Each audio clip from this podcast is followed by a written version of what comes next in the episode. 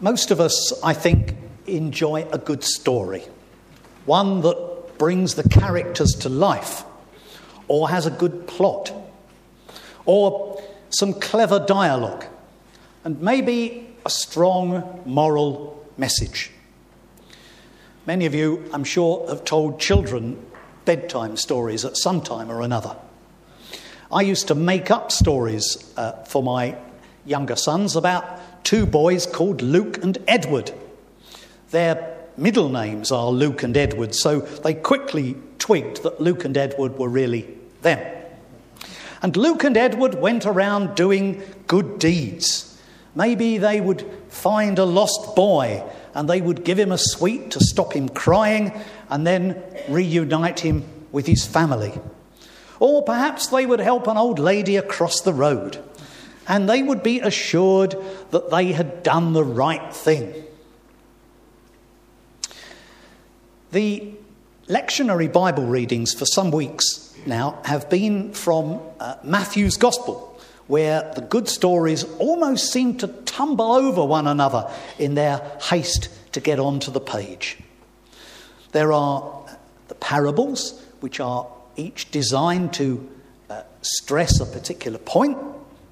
There are the major teaching occasions where Jesus has thousands gathered around him. And there are these brief encounters like the one that Jean just read for us. And I called this morning's service Brief Encounter because this encounter uh, that Jesus has uh, with this woman seems to me to have been every bit as dramatic and as poignant and as emotionally charged as that other famous brief encounter at Carnforth starring Celia Johnson and Trevor Howard. Most writers come to the story they tell from a particular point of view. That's why we could read uh, accounts of an event, say, in the Daily Mail and the Guardian, and get two quite different perspectives. That's why, if Crewe Alexandra beat Brighton and Hove Albion, and it has happened, the reporter on the Crewe Chronicle would talk about Crewe's fluent forward play and the heroics of their forwards, while the reporter on the Evening Argus would probably focus on how lucky Crewe were. Matthew was a Jew, and Matthew was writing for a Jewish audience. So we have Matthew in his gospel stressing uh, Jesus' Jewishness and Jesus' mission to the Jews. If we went back a few uh, chapters to chapter 10, verse 5, we would have Matthew recording that Jesus sent out his disciples with the instruction do not go among the Gentiles or enter any town of the Samaritans, go rather to the lost sheep of Israel. When we come to this incident this morning, um, if we were to look in Mark's gospel, we would have Jesus uh, entering a house um, to meet the woman, Mark chapter 7. But in Matthew, the woman comes and engages him, which was probably more acceptable to Matthew's audience. Mark uh, has the woman as a Syrophoenician. Matthew has her as a Canaanite, naming her ancestors who were enemies of Israel. So by, by Matthew identifying her like that, his Jewish audience would have immediately understood the significance of Jesus uh, assisting her and engaging with her.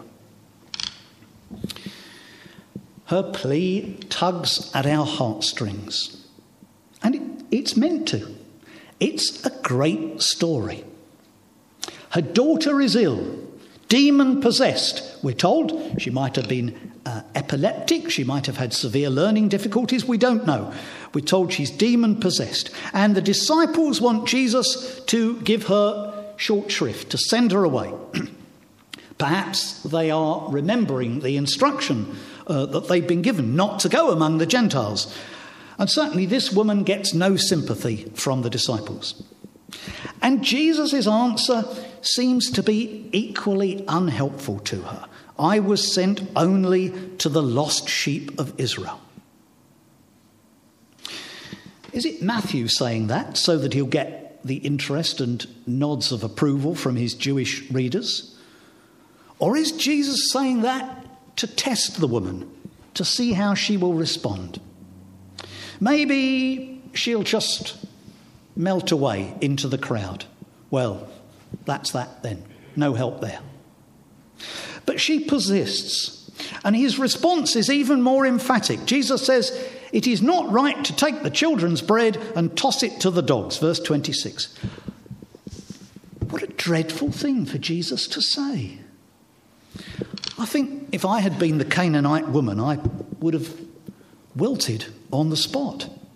I've got a sick child, and all this man can do is talk about bread and dogs. Well, the fact was that uh, dog was a term that Jews commonly applied to Gentiles. The Jews considered them no more likely to receive God's blessing uh, than dogs would. Perhaps Jesus was using uh, the term so that he could contrast his own attitude to that of the Jews. Whatever. This feisty, sparky woman seizes on what Jesus says and gives Jesus as good as she gets. Yes, Lord, she says, but even the dogs get the crumbs from the master's table. Notice she recognizes Jesus as Lord. Yes, Lord, she says. But what a brilliant response! What a brilliant response. Rosemary and I stayed overnight uh, in a hotel recently. When we arrived and we went to check in, uh, the uh, young woman on the reception desk was wearing a name badge that said trainee. And with my usual line in poor humour, I said to her, That's a funny name to have, trainee. And without a moment's hesitation, she said, I know, my parents gave me that name even though they knew people would make fun of me all my life.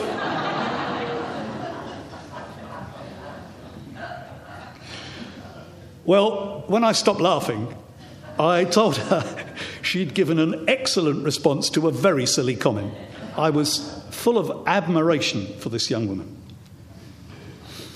And the response of this uh, Syrophoenician or Canaanite woman is even better than that. Every time I go over that store, story, I am full of admiration for her. And what is Jesus' reaction? Woman, you have great faith. Your request is granted. And her daughter was healed that very hour. So, is it a story about faith being tested? Is Jesus wanting to push her a bit to see how she will respond? If, if that's the case, then Jesus succeeds. Or does she actually succeed in changing the mind of Jesus? And is it possible to change the mind of Jesus or God?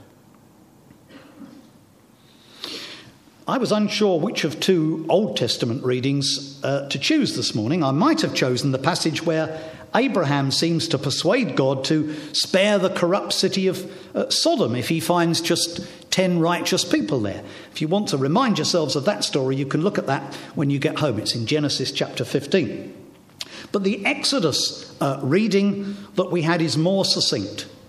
God tells Moses that the Israelites have become corrupt, they are stiff necked or hard headed, or another translation says they're obstinate. Now, leave me alone, says God, because I am angry with them. But Moses doesn't leave God alone. Moses challenges God. He reminds God of his history, as if God needs reminding of history. And he reminds God of the promise that he would give the Israelites their promised land. And the Bible says, the last verse of the passage we read, verse 14, then the Lord relented and did not bring on his people the disaster he had threatened. I think theologians would say, or the ones that I've referred to, might say, no, it isn't possible for us as humans to change God's mind, but what we can do is to draw out demonstrations of God's mercy.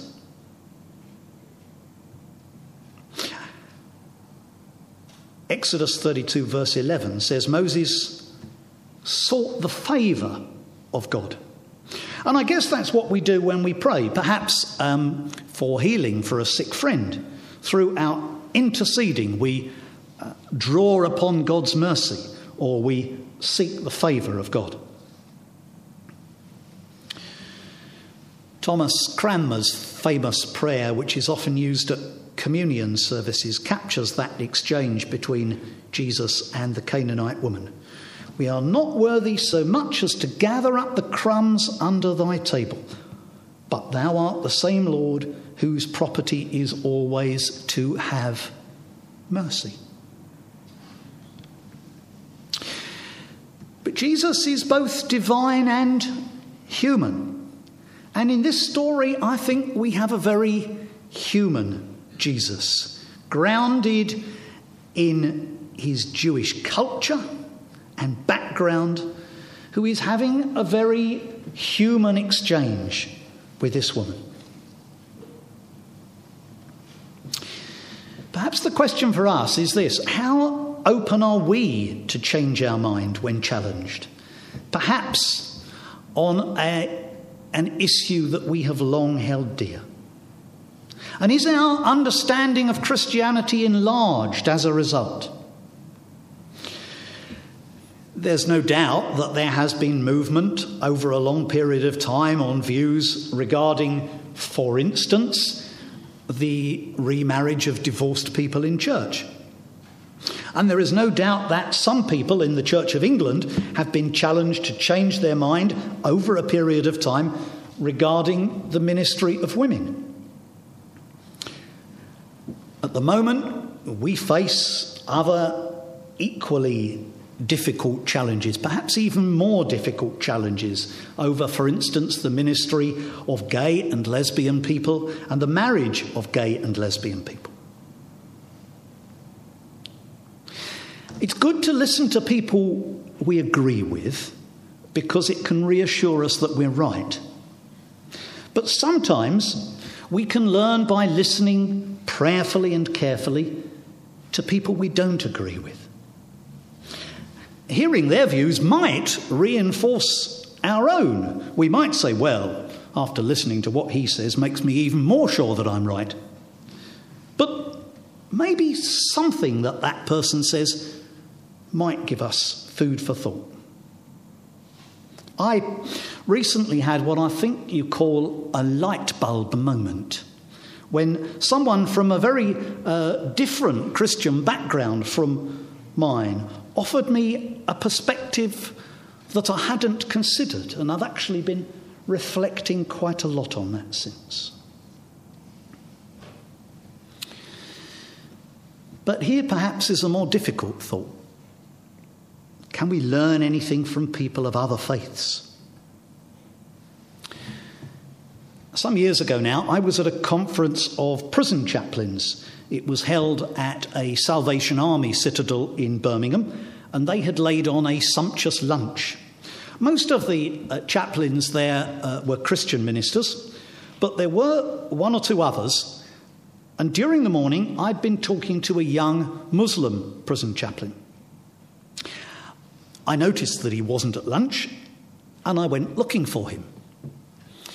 He was sitting quietly in the chapel. He explained to me that he couldn't eat during the day because it was Ramadan, but he didn't want to embarrass anyone by watching while we ate, so he had just quietly stepped away. And just as I admired the young hotel receptionist and just as I admire the Canaanite woman in the Bible, I, I had some admiration for him. Could I be uh, as faithful, as disciplined, and as humble as he was. We learn and grow by being challenged. We may still have the same views and beliefs, we may hold them even more strongly, but we will have had to think them through and justify them.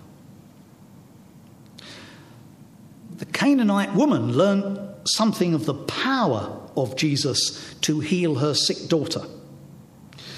But I like to think that the human Jesus also learnt something from her. We put meaning into a passage by the way we read it.